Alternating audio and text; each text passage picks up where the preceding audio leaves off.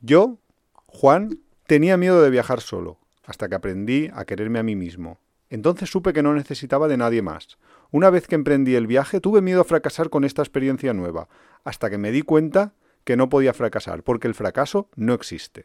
Los primeros días tuve miedo de lo que la gente podía pensar de mí. ¿Se habrá vuelto loco? ¿No volverá más? Hasta que entendí que el mundo está lleno de opiniólogos y que la única opinión que vale es la mía, o ni siquiera. Opinar van a opinar siempre. Luego tuve miedo de que la gente nueva me rechazara, hasta que me di cuenta que tenía que tener confianza en mí mismo. Si me rechazaban era asunto suyo. En definitiva, sería una opinión más de alguien más. O lo que es peor, prejuicios. Durante una gran parte del viaje temí hacer el ridículo con el idioma, hasta que aprendí a reírme de mí mismo. Siguiendo viaje tuve miedo de la soledad, hasta que me di cuenta que era necesaria para crecer. También tuve miedo de hacerme viejo viajando, hasta que aprendí que me estaba haciendo cada vez más sabio. Terminado el viaje tuve miedo de morir, hasta que me di cuenta que la muerte no es el final, sino más bien el principio. Morirse es volver a casa. Por último, ya no temía. Por último, ya no temía. Solo tenía miedo a temer, hasta que me di cuenta que era tener miedo de vuelta. Así que aprendí la lección de la vida. Ahora perdí el miedo a todo. La muerte no existe. La vida sigue para siempre. La vida es yo soy.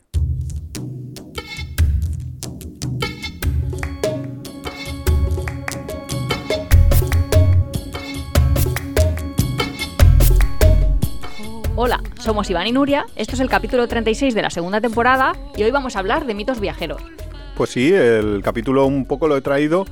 Tenía muchas ganas de traerlo, aunque con otra variación, y creo que lo vamos a dividir en dos partes. ¿Algo hemos empezado ya hacemos dos? Sí que nos junde. Sí, es que, es que estaba yo, sí, cuando empecé a pensar en este capítulo...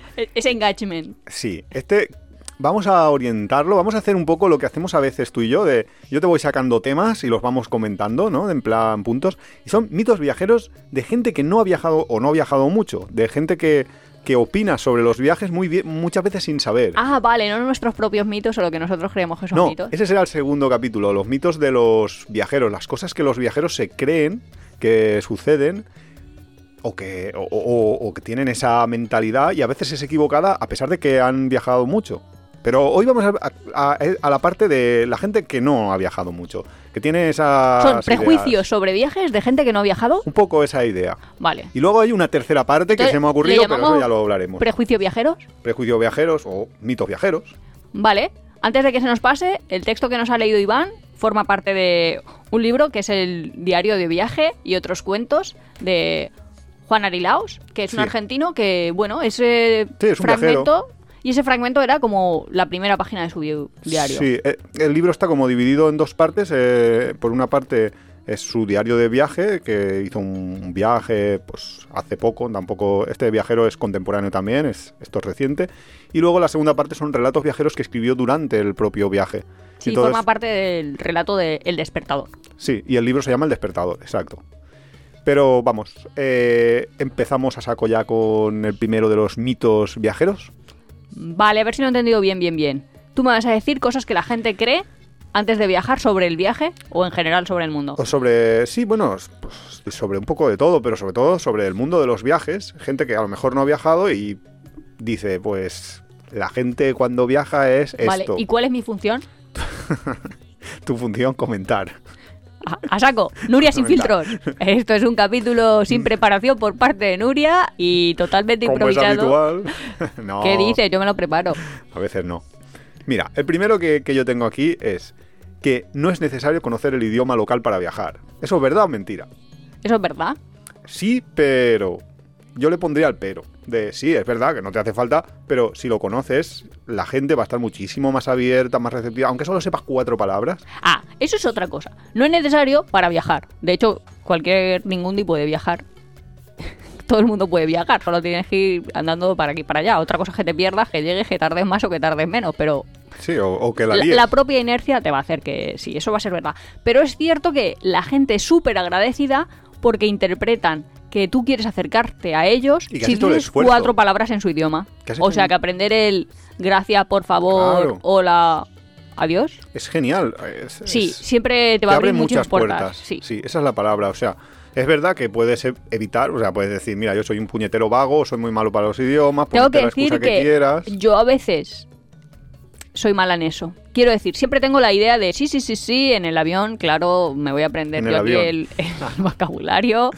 Pero he ido 800 millones de veces a Hungría y te digo que mis cuatro palabras, ahora mismo, ahora mismo, a ver, creo que el hola de... Pero es que te lo voy a decir, no sé, te lo voy a decir en húngaro o en polaco, o sea, que esa es otra cosa. es que, a, a ver, y el gracias... sí que es cierto que después de un viaje a lo mejor se te olvida. Yo tampoco me acuerdo en húngaro cómo se decía hola. Si me lo dicen, ahora mismo me acordaría, pero no... Pero que me cuesta mucho, ¿eh? Esas cuatro palabras, que puede Pero es parecer que- como más simple. No, pero es que yo me acuerdo que cuando íbamos a ir a Polonia mm, justo antes de la pandemia, yo dije, ah, Voy a aprender polaco. Voy a aprender polaco. Me puse cuatro vídeos de polaco y lo primero que te decían era, el polaco es el idioma más difícil del mundo porque la, tienes esta palabra que tiene que 20 es diferente, letras, por ejemplo, no ya, es que a veces es que te desaniman. Filológicamente o como se diga es súper difícil de... Es diferente decir hola a una mujer que hola a un hombre, que Claro, hola a es una a única veces- persona, que hola a varias y tú... No, no, no me metas singulares, plurales y tal en un saludo porque si no voy a decir hey. Ey, y, así, claro, luego entras a una tienda y dices hey. Eh. Y dicen, este hombre, ¿a dónde ha salido? Pues, pues eso es lo que pasa, que a veces es verdad. A ver, las típicas palabras hola, gracias a Dios. Pero sí que es verdad que tú le dices un gracias en su idioma, sea quien sea. Sí, y- te pone una sonrisa. Sí. Consigues ahí.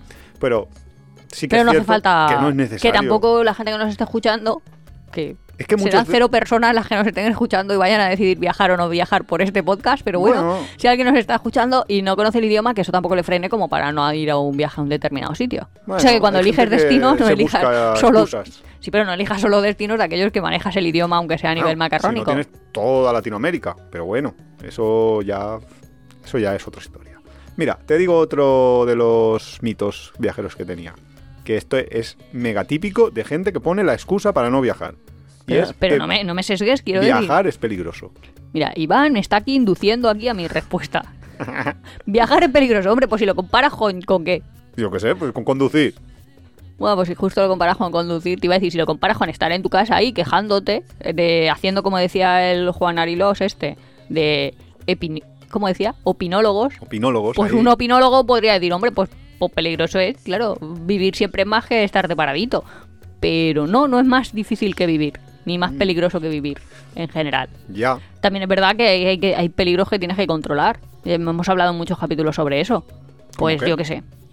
Pues la salubridad de la Ah, comida. Pues obviamente, tú vas a viajar, no, no te pongas a beber agua ahí de la primera fuente que encuentres. Claro Sobre que- todo si es un vasito ahí público que está bebiendo todo el mundo del mismo vasito, pues no te ponga, porque eso sí que puede Oye, ser peligroso. pues mira, es una ruleta rusa ahí. Pues tú te reirás, pero yo me acuerdo. o sea, Tampoco te pongas, yo qué sé. Y, y yo me acuerdo perfectamente que antes de, de la pandemia, en las iglesias, iba todo el mundo. A lo ahí, del agua bendita, A lo del ¿no? agua bendita. Y eso es una fuente ir a, de ir a misa gérmenes. es peligroso. O sea, ir a misa es peligroso. Es más peligroso que, ir a- que quedarte en casa. A mí, si, si nos ponemos ya en esos Aceptamos extremos... No, a ver, es peligroso. No sé si dirán que es peligroso por el propio hecho de transportarte. No sé, hay un documental que no hemos visto que tenemos que ver. De hecho, lo tenemos que ver y ya lo comentaremos. El de Boeing, El de Boeing. De la compañía aérea. Ostras, espérate, no, no, me, me he perdido. ¿Qué, qué documental es ese? Pues no sé, está en Netflix, ¿no? O, o no sé, ahora digo está en Netflix, igual está en bueno, igual, está en Amazon una Prime. plataforma de esas... Pues los de Boeing, cuando querían competir con los de Airbus, no Ajá. tenían un fallo en sus motores y no lo dijeron, y eso causó un montón de accidentes. Yo no tenía ni puta idea. Ah, pues mira, nada, nada, lo veremos y lo contamos bien. vale. Pero básicamente es un montón de accidentes aéreos que hubo por culpa de que ellos no querían... Claro, que hicieron mal el... Bueno, que no quisieron No, no quisieron algún decir fallo que tenían un fallo, entonces querían competir Ah. y eso causó tre- al menos tres accidentes. Y Ah, claro, tres pues accidentes bien, aéreos ¿no? son... O sea, a ver, sí que es verdad Hombre, mu- este gente, mito claro. de que en un accidente aéreo no es como un accidente de coche. Quiero decir que tú tienes un accidente de coche, pues te puede salir bien, malo o regular. Un accidente aéreo que te salga bien... Eh, ya lo llevas. Pero bueno, más allá de eso, no le veo yo más peligro a viajar.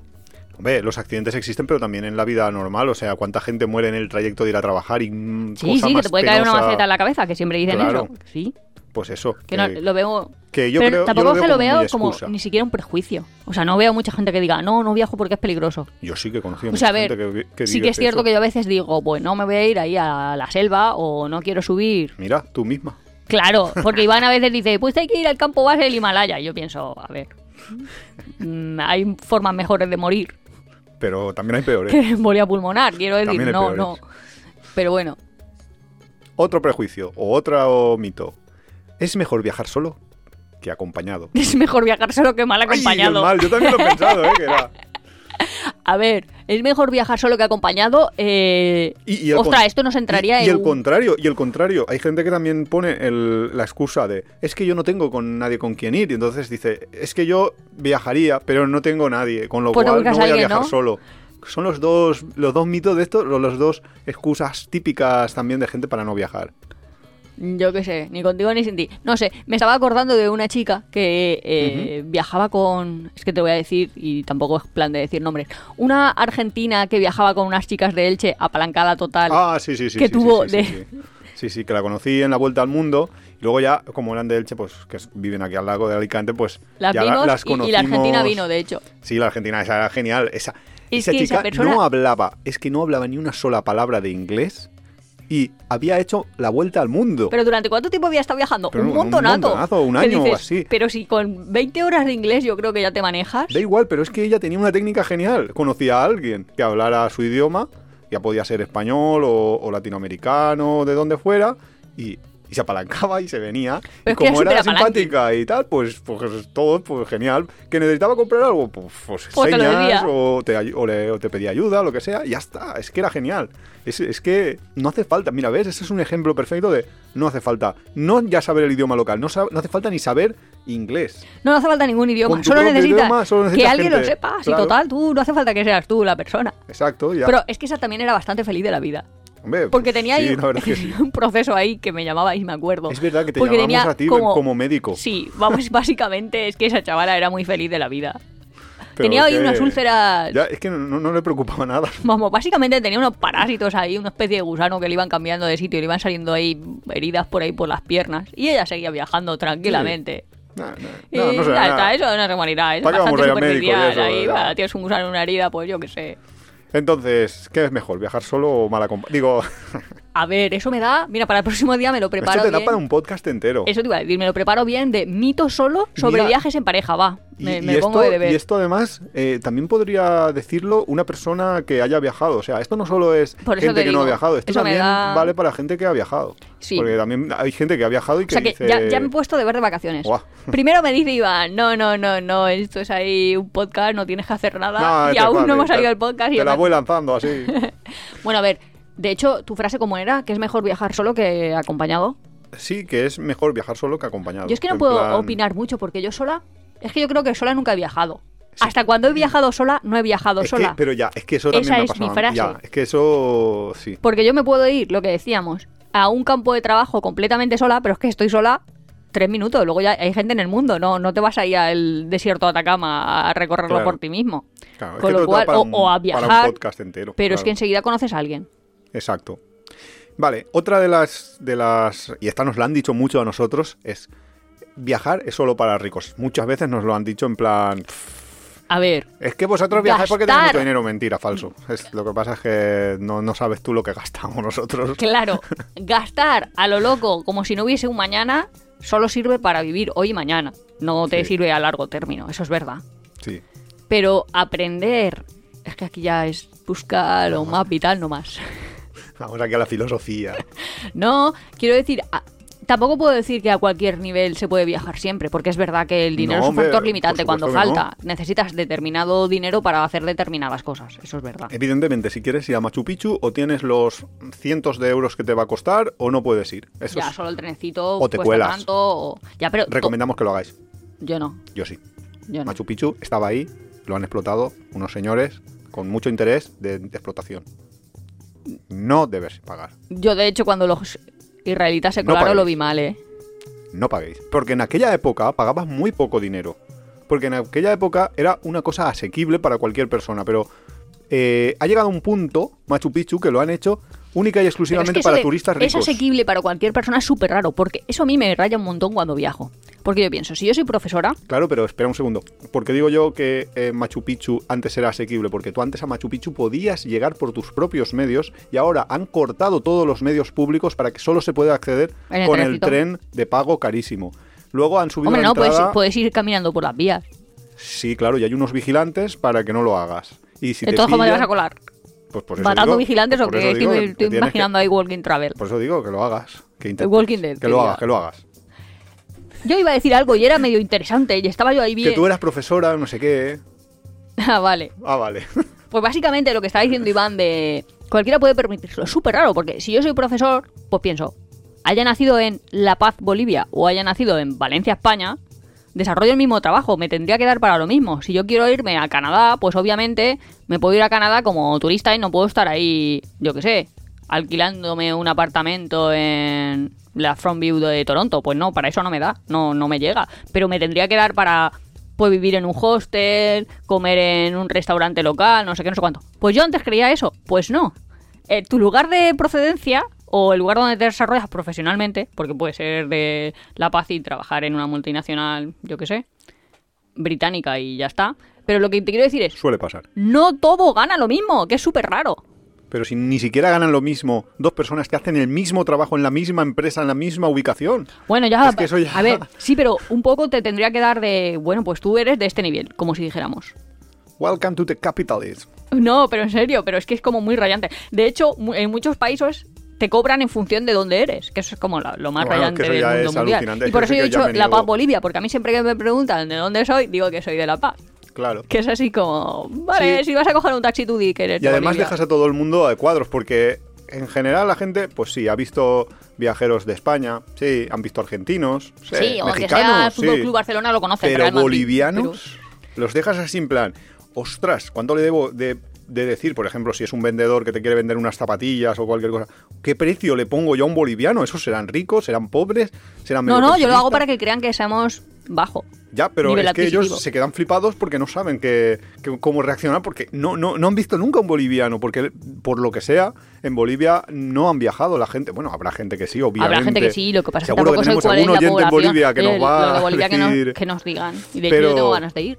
Pero es verdad que no, que, que no se suelen ver por el mundo bolivianos, igual que sí que se ven muchos argentinos porque son muy viajeros en general, o, pero bolivianos pues no, y los dejas a cuadros, y, y es una de las estrategias para, Para bajar un abaratar. precio en, en, Ahora todos de los, segundos. todos los escuchantes van a ver. Sí, ahora vas a ver Todos tú. somos de La Paz. Ahora a ver tú, es la que La Paz me suena como súper bien. Yo soy de La Paz. Yo hago la paz. Pa. No, pues eso, pero es verdad que sí que te hace falta cierto dinero. Claro, de hecho, yo a toda no. la gente que. Porque este no es mitos de personas que no han viajado. Bueno, más o menos, sí. Pues. Que eso también es un poco. Mm, flower power de esto. Frasecita de estas de. Viajar es lo único que te cuesta dinero, Es que ese- pero te hace más rico. Justo, es que ese es el, el tercer capítulo ap- de esta serie, que son las frases lapidarias estas que nos ponen a veces de, de como Pablo memes, sí, sobre viajar y demás. Esas tenemos que entrar ahí a machete tú y yo, porque ahí hay mucha mentira puesta, ya lo Sí, digo. pero no, no iba en esa línea, iba en la línea de, yo qué sé, amigos míos que estudiaban conmigo medicina, que conoces a una persona que te parece inteligente y a lo mejor, bueno, en mi caso, conocía de pronto personas de 18 años cuando yo superaba los 30 y pensaba, madre mía, me encantaría, de hecho tengo tres que eran ahí como mis hijos, que digo yo, "Uf, me encantaría volver ahí sabiendo lo que sé ahora. Hombre. Entonces a todos ellos cuando acabas, porque tú haces el MIR y, vamos, lo haces en enero y no entras a trabajar hasta mayo, ¿no? O sea, y además el primer fin de, enero. O sea que eso te da ahí como cuatro o cinco meses de, De libertad. en los que yo a todos les decía, viajar, si, si luego ya vais a trabajar y ya Y no vais a tener traer tiempo. la rueda al háster, ¿sabes? De para adelante, para adelante, para adelante hasta el fin de tus días. Bueno, hasta la jubilación. Pero... Y entonces muchos de ellos no querían porque decían, no tengo dinero. Y nosotros le decíamos, te dejamos dinero. Si, si ahora, por mucho que quemes, yo qué sé, en cuatro meses viajando, me lo vas a devolver. Y ellos ahora, y claro, no querían. ¿Por qué? Porque seguían pensando como personas de 22 años, con la experiencia de personas de 22, 23 Es años. que es lo que tiene. Es que a los 22 años tienes la experiencia de 22 años. Y ahora todos se arrepienten de, Nuria, tenías razón, es que si me hubieras dejado dinero, no sé qué, hubiera visto tal cual. Porque, claro, a lo mejor viajaban, obviamente viajar viajaban, pero se iban ahí a Segovia, que estaba súper bien ir a Segovia, pero yo qué sé, pudiendo no, haber visto claro. Nueva Zelanda. Es que hay una cosa de esas de que cuando tienes dinero no tienes tiempo. Cuando tienes tiempo no tienes dinero. Y es, y es la pura verdad. Es que a veces pasa. Pero por eso que también está en la línea de, sí, sí que es verdad que te hace falta dinero para viajar. Es que... eh, Pero el dinero o lo tienes o lo consigues o, O lo consigues, exacto, que esa es otra opción que también existe. Luego tenemos otro mito viajero así un poco relacionado con este, que además tenemos una experiencia de que nos lo dijeron directamente un familiar, Les odio. que es el de viajar bien es gastar mucho dinero. Ah, bueno, bueno, eso ya lo hemos contado además en el podcast, ¿no? Sí. Pues, a ver, viajar bien es... O sea, Sí, ¿no? a nosotros lo O sea, que nos dijeron básicamente, por si no lo oísteis en, el, en otra vez que lo comentamos, es que nosotros habíamos ido, nosotros hemos ido como tres o cuatro veces a París, tú más, yo tres, creo. Yo te iba a decir como seis, ¿no? Ya, tú. Yo como tres. Entonces, eh, y justo iba una, eh, la hermana de Nuria y, y nos dijeron, es que ella va a ir a París, pero va a ir bien. No, es porque ella iba a ir y había reservado para cenar en el restaurante de la Torre Eiffel o algo Sí. así, ¿no? Y eso es ir bien. Y entonces dijeron, no, pero es que ella viaja bien. que, y nosotros, que ¿y nosotros hayamos cómo ido- viajamos? A lo cutre. Claro, que nosotros hayamos ido tres o cuatro veces, que conozcamos no solo la zona super mega céntrico, París, Pero los es que da típicos igual, sitios. vida- Da igual, da igual, eso da igual. Lo importante es que tienes que, tienes que cenar en la Torre Eiffel. Si no, A no has viajado a París. Hay determinadas bien. cosas exclusivas que no le acabo de ver yo al bien, pero sí que es verdad que hay cosas caras. Y que si las quieres hacer te tienes que gastar dinero. Sin duda, claro. No hay opciones de las cosas caras tenerlas gratis. Eso es... Hombre, eh, en no. Si yo quiero montar en globo en Kenia y ver un amanecer... Claro, ahí mm, tienes la manera barata que es que te subas a un baobab. se va a decir, o escalo un árbol es la manera o barata. no lo veo desde arriba. Y, y arriba pueden haber leones de esos trepadores que tampoco te lo acabo de recomendar. Pero mira, a cambio, es verdad, Pero es verdad que, cada uno... bueno, Sí, a ver, los ricos, o sea, la gente que tiene muchísimo dinero, pues esos no, no, no los contamos. Pero la gente no, trabajadora, De los normales. que, claro, que se plantea el ir en, pues ir a Kenia y hacer lo del globo, que mola mucho, que, que sí, que vale, que es muy chulo, pero a lo mejor ve un amanecer en globo. El viajero que tiene el mismo dinero, o que tiene una economía similar, o que tiene tiempo, puede ver 20 amaneceres. Y yo, sinceramente, Claro. prefiero mis 20 amaneceres que tu amanecer en Pero, globo. pero eso no, no entra en contraposición con la frase de hacer cosas caras es caro. Pues sí, Sí, claro, obviamente. hacer cosas Ya, caras es Las obviedades son obvias. No, pero que tú puedes tener 6.000 euros por persona para hacer un viaje y que te duren 6 días Sí. o que te duren alargar, alargar, alargar. Claro. Y nosotros somos un poco de... Alargar, alargar, alargar. ¿Cómo decía? Había un africano que nos dijo eso, ¿no? Menos dinero, más kilómetros, o no me Sí, acuerdo muy bien bueno, cómo no nos sé lo cómo dijo, la frase, eh, pero pero sí. sí, sí. Sí, sí, sí, es que así es. Al final, en esta vida es eso, tú tienes un Pues presupuesto, tienes un dinero y tú puedes... Claro, también es, es verdad que hay gente que, que no puede elegir, que tiene a lo mejor pues un mes de vacaciones en todo el año y se gasta, pues en ese mes, da igual lo que se gaste porque no se va a gastar, eh, no tiene la posibilidad de gastar menos y a cambio estar más tiempo. Si tienes un mes, tienes un mes. Así es. Bueno, pero también tendrás un presupuesto, digo yo. Sí, tienes un presupuesto, pero tienes, pero no, pero tienes una limitación de tiempo. Claro, pero si eh, tú piensas, en un mes, ¿cuánto dinero me podría gastar? A lo loco, en plan, te ha tocado de un concurso de la tele imaginario, Hombre, te puedes gastar 250.000. hostia, claro. Si te, o sea, si te toca y claro, gástate lo que quieras si en un mes, tú un- te lanzas. Claro, te pillas jet privados para ir a cualquier sitio. Pues sí, podrías lanzarte a la locura esa. Que sí, que quiero decir que, que el límite por arriba es muy arriba. Sí, sí, el límite por arriba está muy alto. Lo que pasa es que tampoco creo que la experiencia valga tanto la pena. Pero bueno, eso es, eso es otro tema, otro de, tema. de- de debate. Otro mito. Comer o beber en ciertos países es peligroso. No, es que peligroso y sí que es caro, ¿no? A ver, Bueno, no, peligroso sí porque bebe- beber, claro, ya lo hemos dicho. Agua del grifo beber es agua del peligroso, grifo es peligroso yo. en general, sí, salvo en cuatro, en cuatro sitios es peligroso. Eh, Comer, comer es que es un mito muy habitual eh, cuando habla la gente de comer en la calle. Que ah, la gente dice, No, donde ej- come mucha gente suele estar bien. Ya, pero por ejemplo en Tailandia, de- mucha gente, comer. mucha gente en los foros y tal dice, no, no comáis en la calle ¿Un porque es bataí de peligroso, la calle? porque sí, porque dicen las medidas higiénicas Y luego no se compran un buenas". paquete de palomitas en el cine, que te lo está haciendo el que le da la gana. Sí, y, y tú tampoco ves las cocinas de los sitios, de los restaurantes a los que vas, con lo cual...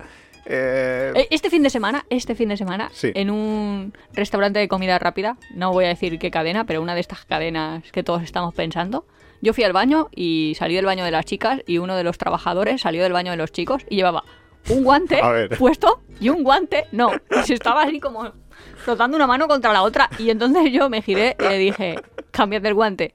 Y me dijo, ¿Para qué? sí.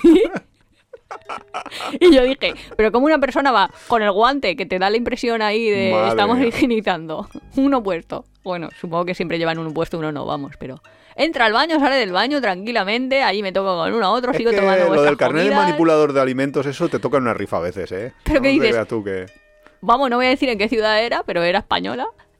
Y era muy turística, y como veáis nuestro Instagram, madre mía. En serio, era ahí como, ¿pero qué hace esta gente? Pues claro que puede ser peligroso. Pues... Pero A puede ver. ser en tu casa, o sea, Eso es- decir, sí, sí, eso es lo que estaba diciendo. Es verdad que hay países donde las regulaciones sobre la higiene y demás son más laxas, entonces en esos países pues sí, es verdad que también puede ser, el tema del agua no puedes beber. También os digo que pero- no, comáis nada que os dé asco. Sí, eso porque- es verdad, ¿eh? Porque a ti te ha pasado Sí, me ha- y incluso me ha pasado con cosas muy normales. como, sí, o como top. Yo me acuerdo en la- una celebración de... Bueno, bueno, una celebración total. Que fuimos a cenar y para que fuera así más tal, eh, se pidieron ostras y habían ostras vivas. En, en España, vamos, en el puerto sí, de que no, Alicante. no es en- que está... en Que el sitio bien y todo. Y, y- sitio muy bien. Sí, y yo me acuerdo que me las comí y luego acabé vomitando. O sea, que quiero decir que si algo te va a dar asco, pues no te lo comas. Sí, que los sitios bien a veces, viajar bien a veces hasta... ¿Ves? Eso lo decía el, de- el del reto. de- por el miedo al rechazo y luego te das cuenta de que aumentando la confianza en ti mismo, pues ya lo tienes. ¿no? Claro. Pero básicamente eso, pues yo qué sé.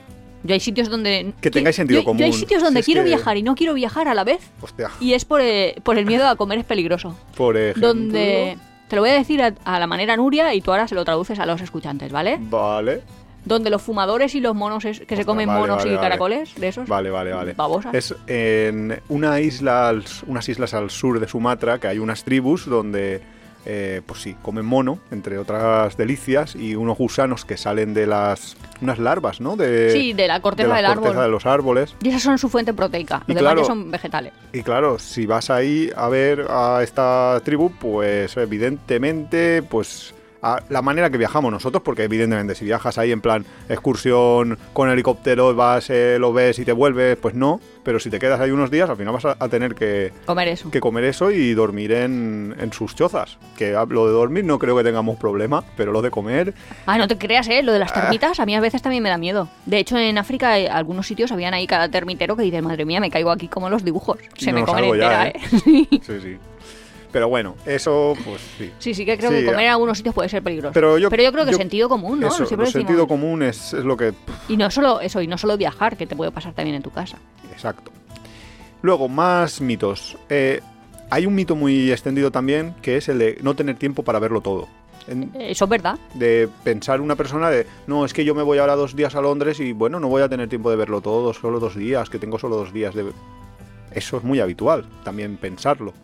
Y es verdad. Es que eso es 100%. De hecho, cuando te das cuenta de eso, a lo mejor decides ir a menos destinos en un mismo itinerario. Todavía menos, claro. Claro, porque es que dices, si no, si no he visto no sé qué, ¿para qué me voy a ir? Claro, y mi, y mi pregunta sería, vale, no tienes tiempo de verlo todo, ¿y qué? ¿Qué más te da? No lo vas a ver todo nunca en ningún sitio, ni siquiera yo que vivo en Alicante he visto todo en Alicante. No, no, pero no todo, sino ni siquiera lo, Lo mega más top. Claro, ni en Alicante. O sea, pero Ni lo que no tendría ningún sentido es, por ejemplo, estar en Londres dos días y luego ir un día a Manchester para visitar en Manchester el Museo de la Ciencia, Ya. cuando tienes en Londres un Museo de la Ciencia. Que dices, ostras, ¿nos hemos vuelto locos Pero es que qué? tampoco le vería ni siquiera sentido a estar dos días en Londres y, ¿Y uno irte un día a Manchester porque es que para verlo. Pues yo no le veo ningún sentido. Pero tú lo habrás hecho con una excursión organizada. Que son los típicos que te hacen esas burradas. Que eso lo comentábamos en el capítulo del turboviajar anterior. Que es. No tiene ningún sentido. Que es que, Bueno, no- pero también es- que, que viajar no es ir haciendo checks a cosas. ¿no? También es, piénsate bien a ti que te apetece Eso sí, y, eso y da evidentemente. prioridad a eso, que a lo mejor sí que consigues, pues eso, ver lo que te apetezca, por te lo de- menos. te lo decimos unos que hemos llegado a irnos a Groglaf a estar todo el día metidos dentro de unas termas. O sea que, que porque si lo que te apetece es eso, pues sí, genial. Pero si lo que te apetecía era irte a Manchester, vete directamente a Manchester, no te vayas a Londres. No sé, es... ¿Ves? Pero a veces también eh, eso me hila un poco con lo de viajar en pareja, viajar solo. A veces es que a uno le apetece una cosa y Hombre, lo claro, por el otro, eso o te- yo sé. Claro, eso te puede pasar muchísimo. Claro, eso es así. Más mitos. Venga. Eh, me van a timar por ser extranjero. Mm, yo antes pensaba eso, pero no sé por qué eso es verdad, porque yo soy mal pensada. No, pero si es que eso, a ver. Quiero decir- eh, hasta en los años 60, 70. ¿De las eh, películas del destape o qué? No, en los años 60, 70, Nuria. Los, las películas de destape vinieron más tarde. sí, yo qué sé. Hombre, claro. No, pero eh, en las películas estas sí, por ejemplo, de del Paco Martínez Soria, del turismo es un gran invento, todas estas, ya se enseñaba cómo los taxistas, cuando llegabas a Madrid, te pegaban cinco vueltas por los mismos lugares para, como Ah, mira, para sacarte ahí un poquito de dinerito extra en el- la carrera. Ya, es que a lo mejor a los extranjeros sí que, no sé. Tampoco Hombre. creo yo que la gente te tangue tanto, ¿no? Mira, yo me acuerdo... Eso la- va a depender un poco más de la persona, si es tanguera o no es tanguera, que de que tú estés viajando o no. Mira, yo la experiencia ahora, que como he comentado de los taxistas, em, me he acordado que en eh, la experiencia que tenemos, por ejemplo, en Bali, que queríamos salir. Bali es una isla que, por lo que sea, no sé por qué, eh, tienes una opción de movilidad muy buena, que es las motos alquiladas, que te puedes alquilar una moto y te mueves por aquí y por allá sin ningún problema. Pero sin embargo, no existe nada de transporte público. Entonces, de transporte público me refiero a autobuses, autobuses, ¿no? trenes, nada, no hay nada de eso. Entonces, eh, nosotros queríamos irnos al puerto para cruzar a, la- a otra isla, a la isla de Java, y necesitábamos un taxi. Y entonces dijimos, vamos a contratar un Uber. Ah, y en es el Uber. Ya lo teníamos cerrado y todo, y cuando nos vieron claro, Uber, blancos... Uber te da un precio, un precio cerrado. Y, exacto, y cuando nos vieron que no éramos de Bali, que no éramos de la isla, que no éramos de por allí, dijeron, Ale, te subo casi 10 veces el precio. Y claro, le dijimos, mira, pues te vas tú y tu taxi a, a donde quieras irte. Eso también lo hemos contado en Bangkok también. El día ese que casi no nos podemos salir, que Sí. tú decías, pues nos quedamos. Que ese, quedamos, ese yo- fue, yo ese fue ahí como un esto de volvemos a la vida normal o nos lanzamos aquí a la vida pirata y a ver qué pasa. Ay, madre mía. Pues que lo hemos contado, que pasó el rey de Tailandia, pero el Sí. rey el otro. Que eso lo tenéis en el no. capítulo que se llama así, de, de Casi me atropella el rey de Tailandia. Pero era el, el hijo ese. Eh, Bueno, Bueno, era el padre del que es actual. Sí. Pero lo que te quiero decir, que ahí paramos un taxi porque nos lo paró la mujercita esta, porque no pasaban autobuses, bla, bla, bla, bla, tardamos la vida y tal. Y cuando nos dijo el precio del taxi, Alucinábamos. dijimos, uy, pues si es tan barato, podríamos haber cogido un montón más de taxis. Pero es que nosotros de no normal, justo, nunca nos daban ese precio. Y en cambio, si lo coges ahí, que te lo coge la mujercita de la parada, que la mujercita de la parada, para los que estén escuchando y no sepan lo que significa, cuenta más o menos que es la mujercita de la parada, pero básicamente es la mujercita de la parada. Pues es una, una señora que está como gestionando todo el, el flujo de autobuses. Es como ayudante para que la gente que busca un autobús, Sí, ella en sabe todas las muy- líneas. claro, y en sitios están, bastante turísticos Claro, en sitios muy turísticos, pues si tú le, le dices, ¿cómo voy yo a X sitio? Pues ella te dice, pues mira, vas a pillar el número no sé cuántos, te cambias en no sé dónde y te lo gestiona. Ahora mismo eso te lo hace Google Maps, pero bueno, Supongo que la no mujercita sé si el, trabajando. exacto, no, no sé. si el trabajo Ganas tengo de ir a visitarla porque Es justo me verdad. sé su esquinita. es, yo quiero ir también a, a su esquinita. Oye, pues en esas esquinitas, si alguno tenéis que compraros un traje de bodas, también hay un montón. de- Así, temas colaterales. ¿Nos quiere patrocinar alguna casa de, de trajes de boda? Pues Yo sé el sitio en Bangkok donde están todos en línea. Obra maravillosa. entonces nos van a timar por ser extranjeros o no. Sí, van a intentarlo. Sí. Por eso lo más fácil es le preguntas a un local, oye, ¿cuánto cuesta tal? Oye, ¿cuánto cuesta tal? Y ya está. Otro mito muy extendido. Y es el que dice que viajar es irse de vacaciones. O sea que hace la equivalencia de viajar, vacaciones. No, ya dijimos que hace falta hacer vacaciones en el viaje, Eh, pero hombre, no claro. todo el viaje es vacaciones. Ojalá. No, no, no, no A todo ver, el viaje. puedes ir de vacaciones si quieres.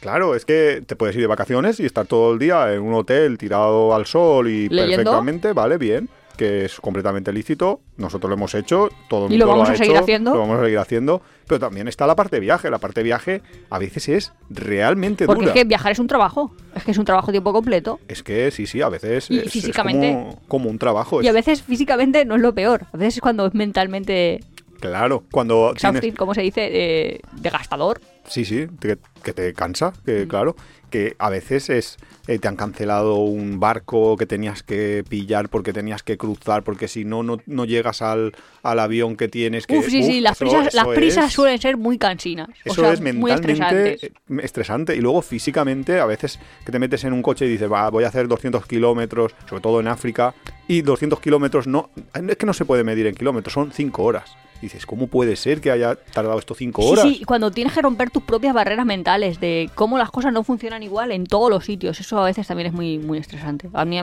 al menos. Es por- pero porque luchas contra algo que tú no comprendes. No lo comprendes y ya está. No sé si lo hemos contado, pero por ejemplo, cuando hubo el hueco en Perú, que básicamente un huaico, Bueno, que nosotros no sabíamos esa palabra, que pero lo que significa huaico, es una porque es una palabra, palabra en español se supone, bueno, se supone que es peruana. Eh, básicamente es, por lluvias torrenciales o algún tipo de inclemencia climática, una carretera se ha, no sé cómo se diría, se ha desbordado, se ha caído un Se ha caído de... una parte de la como montaña encima de la carretera y entonces ha tapado la carretera. Sí, eso que pequeño, de pequeño te cuentan en geografía, de las montañas van variando y se erosionan y no sé qué, que tú crees que no. Que no, Pues allí pues pasa, sí, sí. Pues sí, pues a veces pasa.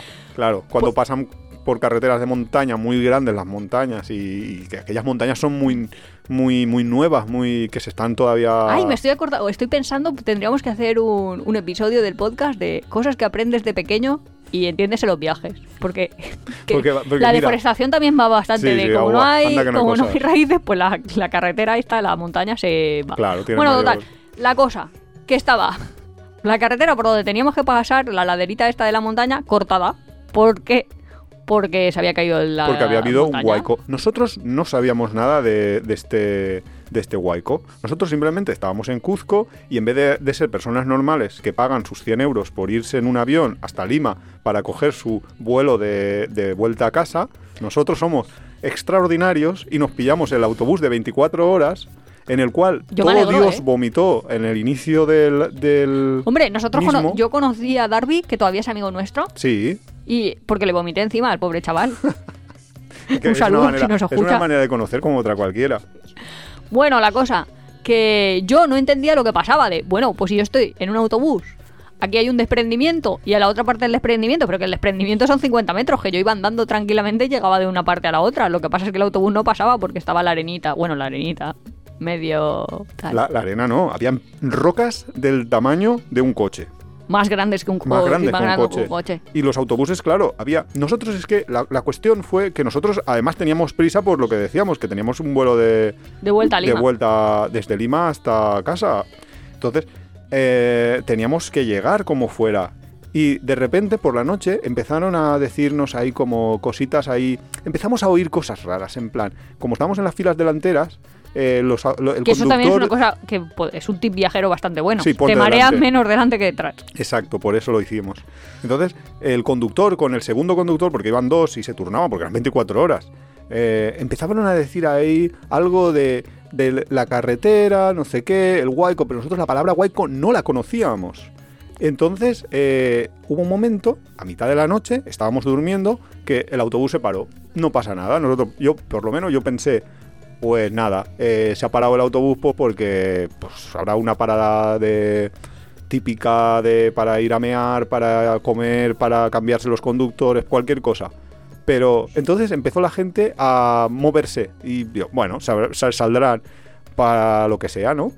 Y cuando abro los ojos, me veo que estamos en mitad de la carretera todavía, que no es que se hubiera salido el autobús, se hubiera metido a un lado, y una fila de, de coches, de furgones, de autobuses, brutal. Y solo en nuestro sentido, y no pasaba nadie por el otro sentido. Ostras, ostras, ¿qué, qué, qué está pasando? Entonces empezamos a preguntar. Sí, había un atasco brutal en mitad de la montaña, que no era normal.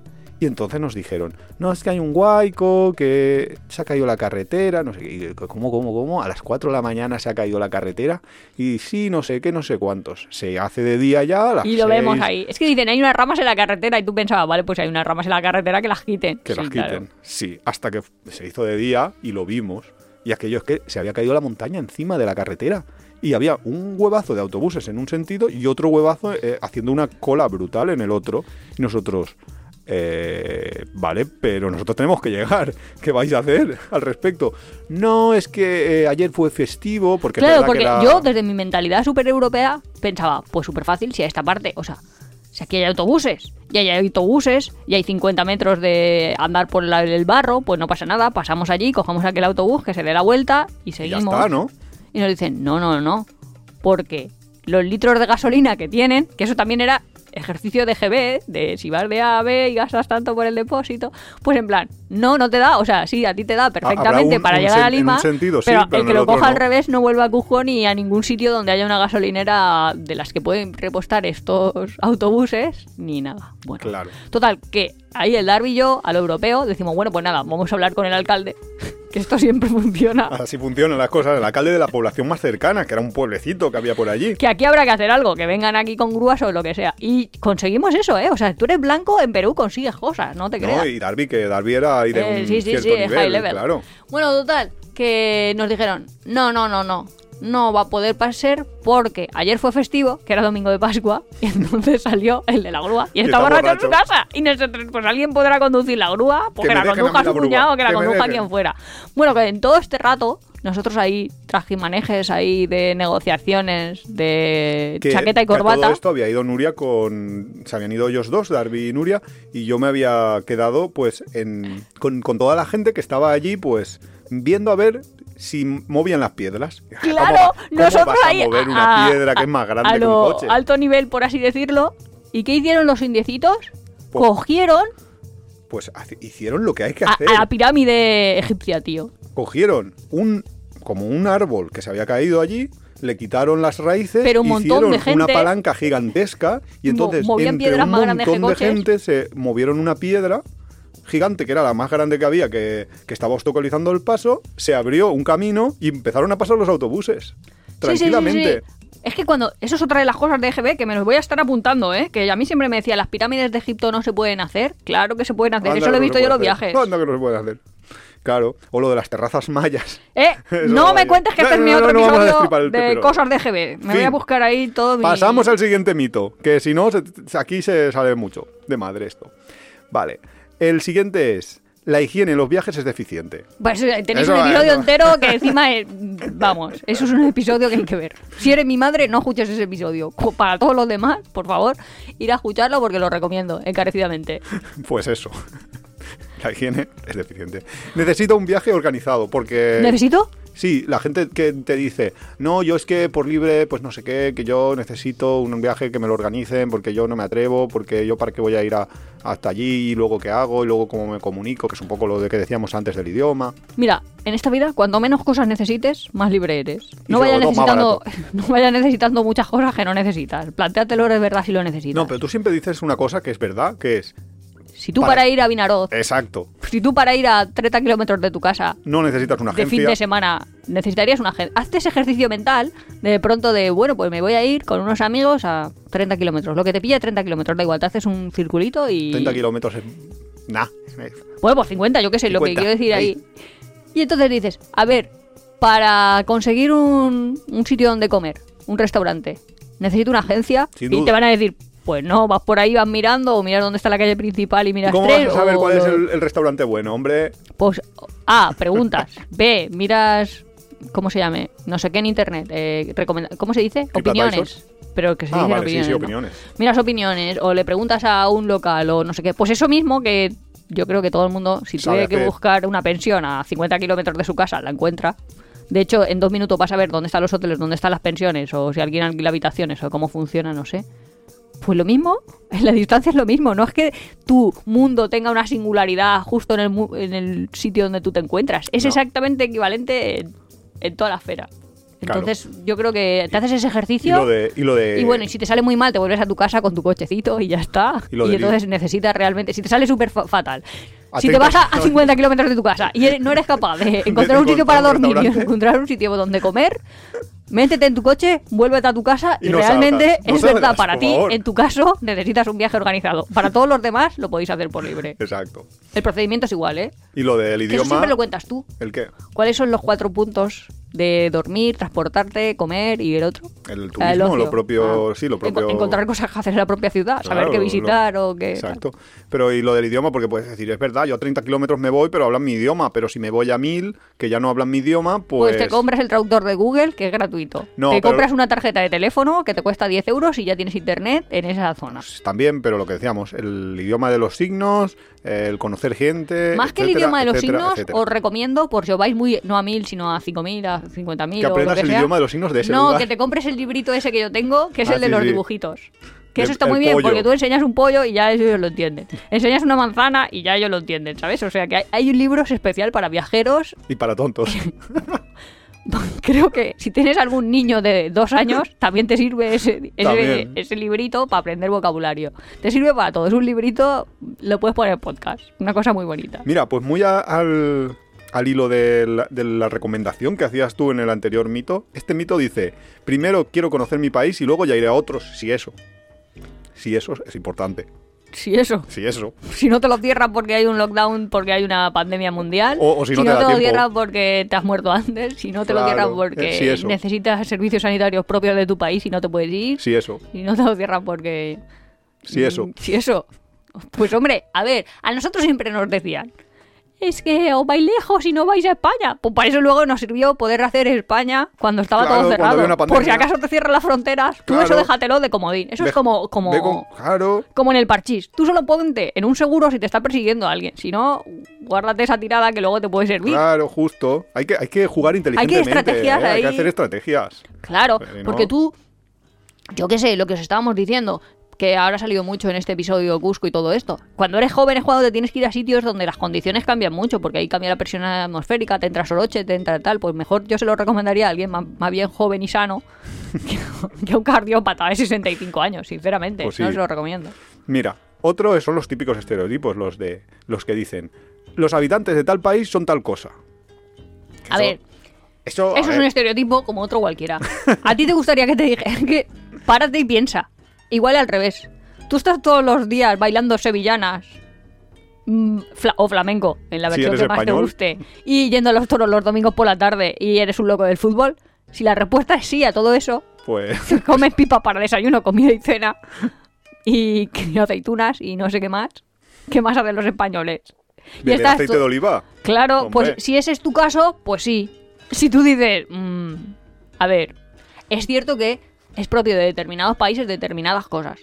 O sea, Sí. cosas que a ti te parecen súper normales, a otros le parecen rocambolescamente rarísimas. Pero es que hay de todo. Pero es que eso pasa siempre. Y hay O de sea, todo. Habrá gente para que sí, mí, habrá gente que desayunar no. un donut es lo más normal del universo y para una persona del sudeste asiático que nos gusta un montón ir, se toman ahí unas soparras, Sí, o una sea, que sopa toman caliente sopas. Con, sí, con Pues cosas. sí, a ver, en cada sitio hacen cosas un poquito diferentes. Mm. Pero quitado de eso, los Pues- estereotipos son eso. Generalizaciones súper rudas, súper vastas y muy a lo grande. Claro, y muchas No- veces- re- corresponde, es más como casi una caricatura de la propia realidad. Claro, pero muchas veces dicen eso de, es que los alemanes son fríos. Y dices, pues a ver, habrá alemanes que sí, habrá alemanes que no. Tú no has visto nunca un alemán con dos cervezas. Deja de ser frío en ese mismo instante. Entonces, sí que es a verdad ver, que sí que es verdad que la cultura te impregna, te impregna todo y hace un poco como que es verdad que tú cuando lo ves desde fuera ves determinadas características que a veces asocias con cómo es esa gente. Y O sea, yo creo que nadie en España los fines de semana se va a patinar sobre un hielo o sobre un lago helado. porque no hay. Porque es que es verdad que esa costumbre no la tenemos, pero es que sería, sería ilógico. Bueno, no la podemos. Hombre, tener. habrá gente que tendrá cerca una pista de patinaje sobre hielo y lo hará, yo qué sé. sí, Porque pero vamos, al que- final gente hay de todo tipo y en todos en todos los pelajes. A ver, sí que hay cosas ahí diferentes. Sí, siempre hay diferencias y eso es lo interesante y es lo genial. Lo que me parece fatal es que para alguien sea un no sé cómo decirlo, No sé, le- tipo. no, que el estereotipo de un determinado lugar, los alemanes son fríos, por ejemplo, Ah, le un pare para viajar, diga, no, no, yo no quiero viajar allí porque los alemanes son fríos. No, al contrario, eso es una riqueza que vas a descubrir y que vas a encontrar viajando y, y que te va Pero- a, a servir a ti a lo mejor, eso- como decíamos en el capítulo de aprendizajes viajeros, te va a, a enseñar a ti otras maneras de que te pueden gustar o no gustar, pero quizás puedas adquirirlas para ti. Mm, No sé si me he explicado. Sí, pero vamos, son prejuicios. Son prejuicios. Y los prejuicios son súper raros, sí, sí, ¿eh? claro, o sea, lo que estábamos diciendo. Yo ahora digo, me han dado una plaza de profesor visitante en una universidad de La Paz, Bolivia, y seguro que mi madre dice, uy, qué fatal, no sé qué, ¿cómo te vas a ir ahí tan lejos, tan tal? Ahora digo que me voy a Tromsø, Noruega, y me dice, ah, perfecto, maravilloso, porque le parece súper bien la vida allí. Cuando después allí, que hemos estado, están las mujeres, bueno, en, ¿En? Tromsø justo no, pero en en, Tromsø estás Noruega... congelado durante seis meses al año. Tromsø que más o menos. puedes Pero hacer ¿dónde era donde todas las mujeres estaban todo el santo día en las máquinas tragaperras? Pero a un Ah, nivel... En Helsinki, en, Finlandia, Helsinki. Vale. Pero a Sí, un sí, nivel de increíble. señoras que transportan bolsas de Mercadona, que Llenas quien no de sepa lo que es una bolsa de Mercadona es una bolsa de plástico de estas Sí, de la, la- la supermercado. típica de comprar. Llenas de monedas, que claro, son fuertotas. Fuertotas y tienen dinero, porque Bueno, pero llenas de monedas de un euro. Que dices, pero si eso pesará una corona o lo que ya tengan ellos allí. ¿eh? 20, Pero en serio, que llevan ahí un montón y están ahí todo el rato jugando a las tragaperraje. Y dices, una cosa súper rara. Sí. Y en cambio, pues desde el punto de vista de a lo mejor mis padres, sería pues países civilizados, los del Claro. norte. Claro, es que Bueno. el no conocer y Por eso viajar también te enseña mucho, porque te rompe un poco esos prejuicios. Exacto. Y ya está. Y el siguiente mito. Venga. El siguiente mito es lo que a mí más me dijeron durante, al principio, cuando iba a ir a hacer la vuelta al mundo, y que me sorprendía que me lo dijeran, que es, eres muy, muy valiente, te dicen. Y yo, Muy ¿cómo que valiente, ¿por ¿Por qué? Ni que te estuvieras ahí Eh, enfrentando a dragones. Pero Eso iba a decir yo, pues, pues, pues, ¿por qué Si voy a ser valiente por realmente viajar? si- viajar es lo que hemos dicho. Es que es comer, dormir, hacer cositas de entretenerte transportarte. y transportarte. No hay más. Tampoco le veo yo mucho valentía. Hombre, no sé. si Porque dices, valentía- Si me fuera a viajar y me voy a la guerra de no sé dónde, o me voy al- a- a explorar una cueva, pues dices, bueno, vale, quizás, pero viajar como tal. No, le veo sé. yo valentía por ningún No sé por qué necesitas tener valor para viajar. Es una cosa extrañísima y muchísima gente me sorprendió eso. ¿eh? Que me lo- Ah, pues y también te dicen eso, ¿eh? Si eres chica, es que Sí, te sí, atreves a viajar sola, que dices, pero vamos a ver. Si eres chica debe de ser que, el- que impresionante. el mundo no, no sé, que habrá más cosas que violadores por el universo. a mí, a mí en lo que me hace mucha risa es cuando viajan dos chicas y le dices, ah, ¿y viajáis solas? Y tú, no, pues yo viajo con ella. Dices- somos dos. Dice, vale, Ya, vale, no sé. eh, no comments. Ya es raro, ¿eh? Sí. Otro mito. Hay, este Hay que saber, saberse no, administrar. Pues mira, casi, pero me hace mucha Es gracia. una Es, frase de Sabina. es el que dice que hay que llevar todo lo que se pueda necesitar. Que este es muy típico de gente que va a hacer su primer viaje y llena la mochila. Mira, es que no dices, tienes que llevar todo lo que necesitas, cierto. Pero es que aquí dice todo lo que puedas necesitar. necesitar. Y eso significa 200 millones de por si acasos. Sí. Que, Que eso es lo peor de lo peor. a porque es ver, que al final también es verdad que si yo me fuera a que no vivir a... Como dice este de Tesla, si ahora me fuera a vivir a una estación espacial en Marte, pues yo metería y no tuviera equipaje allí no hay ilimitado. tiendas, pero es que en el yo sí que tiendas. Llevaría todo, todo, por si acaso, por si acaso. Pero es que es lo que ha dicho Iván, que me ha desvelado así un poco Ah. esto. Pero es que hay tiendas en todo el universo. Y además Hombre, lo todo que el a universo neces- no. No, en Marte todo el universo no, en todo el planeta. Todo el planeta Tierra. La O en- superficie. O en casi todo, porque Pues en la Antártida, fijaos bien, Pero es cierto que al revés, te va a ser mucho más cómodo conseguir lo que necesitas donde lo necesitas. Quiero decir. que no arrastrarlo cuando no lo necesitas. No, no, no, no, pero un montón de gente a la que le hemos recomendado, porque es como nuestro viaje top, irse a Tailandia, como loco, va recorriéndose el Hiperco, el Carrefour y el Cristo que lo fundó, buscando mm, eh, Protector, de- de- de estos, ah, eh, antimosquitos. sí, de super alta, de super alta Sí. Y cuando llegas a. Tailandia, Y aquí es imposible casi encontrarlo, porque además todos en las guías te está pone que tenga aquí. TDT, pues que aquí no puedes esto. Claro, aquí están. eh, O que tenga muchas, DET, ¿no? De- sí, de- sí, que aquí hay muchas sustancias que están prohibidas y allí vas y, y lo compras en la farmacia, pero vamos, es que es lo, lo normal. O sea, el normalito es el del 95%. Hombre, es que. Claro que te va a ser mucho más fácil conseguir lo que necesitas en el propio lugar Muchas en el que lo sí. necesitas. Y Igual que un en- vestido fresquito, pues es que allí te lo van a vender Claro. y te va a costar un euro, no seas tonto. Claro, es Pon en tu mochila lo que para ti sea lujos que quieras tener. es cierto que hay sitios donde hay eh, problemas para, para conseguir determinadas cosas. Pero ¿Como las Colacao? cosas de la vida, por ejemplo, sí, eh, hay países donde no beben leche. Y entonces, como no beben leche, si, no, si tú quieres beber leche, porque yo soy de desayunarme y beber leche, si tú quieres beber leche, Soy Iván, lechadito. Esto es confesiones en los viajes. si tú quieres beber leche, tienes que llevarte la leche. Y como no te puedes transportar la leche, entonces lo mejor es hacerte la idea de que no puedes, de que a ese país no vas a beber leche. Así que así son las cosas. Claro, porque yo me iría a ese Pero es que vivir, vas a vivir en cualquier país porque- Sumatra este y me llevaría 5 millones de galletas. Es que me conozco. O sea, mi mochila sería la nada, la nada, la nada, unos calcetines de recambio y seis paquetes de galletas príncipe. Y ya está.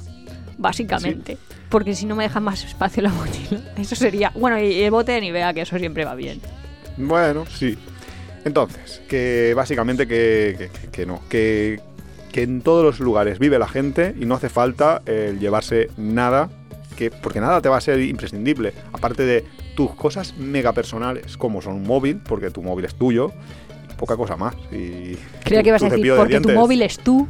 No, tu, tu móvil es, está personalizado para ti. Tu cepillo de dientes ya tiene tu ADN. Da igual, cual te- pero un cepillo de dientes puedes tuyo. encontrar en cualquier. También podrías encontrarlo si te hace falta. Saco de dormir a veces pues es muy útil porque, te- porque no sabes si lo vas a encontrar justo el primer día. Claro, un Pero pañuelo, vamos, eso es importante. Pero pocas cosas ¿Nos más quedan son más necesarias. Sí, nos quedan dos mitos más. Uh, madre mía, No, cuéntame. solo uno. solo uno. Con las rebajas. Así. Viajar es solo para gente joven. No, no, vamos a ver. Vamos a ver. ¿Qué te, te ha tocado la fibra? Primero, ¿qué, joven, qué juventud? No, a Definidme ver. juventud. Sí que es verdad, y eso es muy triste darte cuenta cuando pasas los 40, que tu cuerpo, a ver cómo lo decimos, no reacciona igual. No, no está siempre joven, ¿sabes? O sea, que la Uh. juventud en cuanto a fuerza es una cosa ahí que, que se va perdiendo, por desgracia. Y cuando lo vas a descubrir es cuando empiezas a tener algunas carencias. Mm. O sea, Entonces, No. ¿es solo para jóvenes? no solo para jóvenes, Ah, pero sí que animo a todos los jóvenes a que empiecen a viajar y cuanto antes mejor. Exacto. Y que a lo mejor es que lo hacemos mal. Y a los mayores no los animamos. A los mayores sí, solo que tienen que tener más tiempo porque necesitan más tiempo para hacer lo mismo. Es que muchas veces es verdad que vas a hacer excursiones y te ponen, no sé cómo te dicen en español, pero como exigencia, media, alta. Ah, Nivel de- Bueno, en, en- sí, cuando vas a hacer como las rutas de senderismo, que, Sí. que no son no son fáciles todas, que algunas son medias, altas, sí. Y sobre todo la naturaleza, que la naturaleza no, no puedes ir ahí en moto alquilada, ¿sabes? Que La naturaleza no perdona, ¿eh? Depende de la gasolina de tus músculos y ahí ya los jóvenes lo tienen mejor, yo creo. Entonces es solo para jóvenes. Que va a ser solo para jóvenes, es para todas las edades. Lo que pasa es que, que hay destinos, pues que sí que vas a estar Un día tenemos que hacer, mira, otro programa ¿Qué- que, que nos ha salido ya, que es el de cuál es la mejor edad para viajar, o cuál- qué momento es mejor viajar. Mira, Pero eso sería como, ¿cuál es el mejor coche para cada edad? Pues lo mismo, ¿cuál es el mejor destino para cada edad, no? pues no sé, sí, no, mejor destino no, más, más bien, eh, porque es verdad, una cosa que decíamos antes, que es que cuando tienes tiempo no tienes dinero, y cuando tienes dinero no tienes tiempo, eh, es verdad que cuando eres joven a lo mejor tienes mucho tiempo, pero tienes muy poco dinero, y al revés, cuando eres mayor a lo mejor tienes... eh, pues tienes trabajo, obligaciones y demás, y no tienes tiempo, pero tienes dinero, Y luego ya te y jubilas. luego ya te jubilas y, y a lo tienes mejor lo que tiempo, no tienes dinero es y no energía. tienes energía. Ah, es verdad, verdad, Con lo verdad, cual, verdad, verdad. pues esa es... No, pero yo creo que además un mismo destino puede ser diferente. A mí que me gustan más o menos ciudades y tal. Bueno, y aunque te guste naturaleza, también puede ser diferente. Pero vamos, en de la cua- edad. eh, yo creo que a Yo creo que cualquier viajar edad- es para cualquier edad. Sí. Lo que pasa es que tienes que amoldarte tú al viaje y el viaje a ti. Y todo el mundo pues, es bienvenido en cualquier viaje y se lo pasa bien y, y que todo el mundo que viaje, que, que da igual la edad, y que, que no te sean preocupes. felices. Iván ha dicho, todo el mundo es bienvenido, como si nosotros fuéramos los dueños de los viajes y a la gente, oye, que os invitamos, ¿eh? Que podéis viajar, que os dejamos viajar, pertenecer ¿eh? al club, ¿eh? Aunque tengas 50, y aunque tengas no 60, sepas. a los 70 también, ¿eh? Oye, que puedes, ¿eh? Tú Pues dile, nada. Puedo viajar, mamá, que Nuria me deja. Nah, podemos viajar todos. Venga, hasta la próxima. Nos vemos la semana que viene. Hasta el jueves.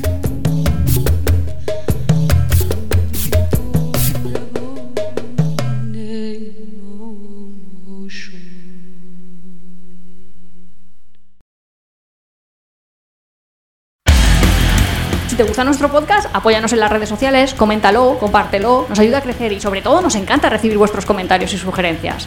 No olvides suscribirte en las principales plataformas de podcast para recibir cada semana tu capítulo de tiempo de viaje. Estamos en Google Podcast, Evox, Spotify, Radio Viajera. Nos encontramos en apeadero.es y en Twitter e Instagram como Apeadero Viajero, todo junto, Apeadero Viajero. También estamos en Facebook.